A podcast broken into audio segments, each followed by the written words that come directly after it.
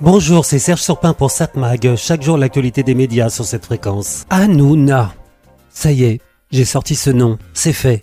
C'est pourtant un sujet que j'évite d'évoquer ici, trop clivant. Et ce qu'il fait n'est généralement pas de l'infomédia. Et pourtant, son émission, de base, a pour sujet la télévision. Mais ça fait longtemps qu'il l'a peut-être oublié. Maintenant, on devrait peut-être l'appeler Touche pas à mon tweet, tellement il s'occupe des réactions sur les réseaux sociaux. Mais donc, Hanouna, c'est si touchy que ça ne m'intéresse pas. Mais là, pas question de passer à côté du scandale. J'aime pas trop utiliser ce mot scandale. Mais quand je regarde sa définition, finalement, on y est en plein dedans. Scandale, c'est effet fâcheux, retentissement dans le public d'actes ou propos considérés comme condamnables. Et justement, Cyril Hanouna s'est comporté comme un chef de bande, comme un caïd, quand il a entendu son ancien chroniqueur, devenu depuis député LFI, dire du mal de Vincent Bolloré, le patron de Vivendi, donc le patron de C8, donc le patron d'Hanouna. Critiquer Vincent Bolloré sur le plateau de Cyril Hanouna, inadmissible pour l'animateur qui réplique Espèce d'abruti, tocard, bouffon, t'es une merde. Ah oui, je sais, désolé, ce sont les mots. Alors certains vont dire que le député en question n'avait qu'à ne pas venir sur le plateau de Cyril Hanouna, une émission populiste où les extrêmes y ont table ouverte. On ne doit pas s'attendre à autre chose de la part de Cyril Hanouna. Mais à partir du moment où un député est invité, il y a des règles à respecter. Le comportement de Cyril Hanouna dans son émission TPMP pose problème. D'ailleurs, quand je dis son émission, c'est le cas. Cet animateur se comporte presque comme s'il était propriétaire de la chaîne qu'il diffuse, C8. D'ailleurs, la moitié des programmes de cette chaîne sont produits par sa boîte de production. Cyril Hanouna se croit, se comporte comme un chef, chef de bande, avec ses admirateurs qui font de la lèche. Il faut dire que faire partie de cette bande, c'est l'assurance d'être vu par pas mal de monde. Ça va jusqu'à 2 millions de téléspectateurs. Et puis le chef peut vous aider, aider à pousser votre carrière, il peut même vous produire. Pour bien comprendre comment ça fonctionne, il faut lire le livre de Stéphane Ancel, ce n'est pas que de la télé, ce que le système Hanouna dit de la France. L'auteur y montre la dépendance dans laquelle il pousse ses chroniqueurs. D'ailleurs, il l'a bien démontré dans ses insultes envers le député. Il a rappelé que la chaîne l'avait nourri, comme si cela avait créé un lien de dépendance et de vassalité. Stéphane Ancel affirme aussi que Cyril Hanouna s'est rendu incontournable parce que on l'a rendu incontournable. Des personnalités politiques sont venues dans son émission. Marlène Schiappa voulait même qu'il organise un débat entre deux tours pour les présidentielles. Cyril Hanouna insultant un député, et encore plus à l'antenne d'une chaîne de télévision, c'est quand même illégal, il faut le rappeler. On n'a pas le droit d'insulter une personne dépositaire de l'autorité publique ou chargée d'une mission de service public. Au regard de la loi, cet outrage peut être puni d'une amende allant jusqu'à 15 000 euros, voire un an d'emprisonnement. Le député a déposé plainte. La justice décidera s'il y a problème ou pas. Du côté de l'ARCOM, ex-CSA, on affirme examiner la séquence au regard des obligations de l'éditeur.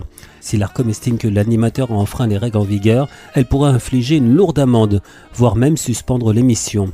Il ne faut pas non plus oublier qu'il y a quelques jours, Cyril Hanouna a réclamé une justice expéditive à l'encontre d'une femme qui avait tué un enfant.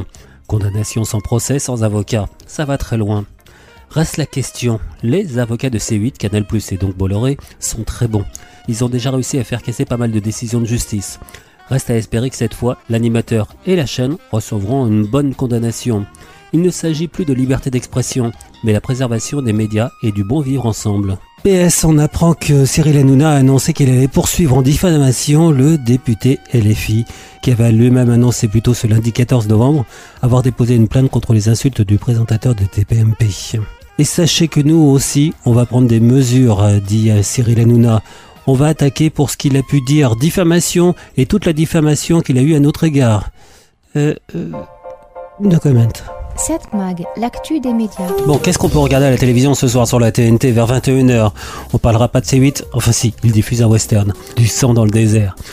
Mais donc TF1, une comédie, Le flic de Belleville. C'est signé Rachid Bouchared, c'est entre autres avec Omar Sy. Un inspecteur de Belleville se rend à Miami pour retrouver le meurtrier de son ami d'enfance et doit faire équipe avec un policier local irascible. C'est un remake made in France du flic de Beverly Hills. Vous connaissez Miami? Euh, non. Vous allez adorer.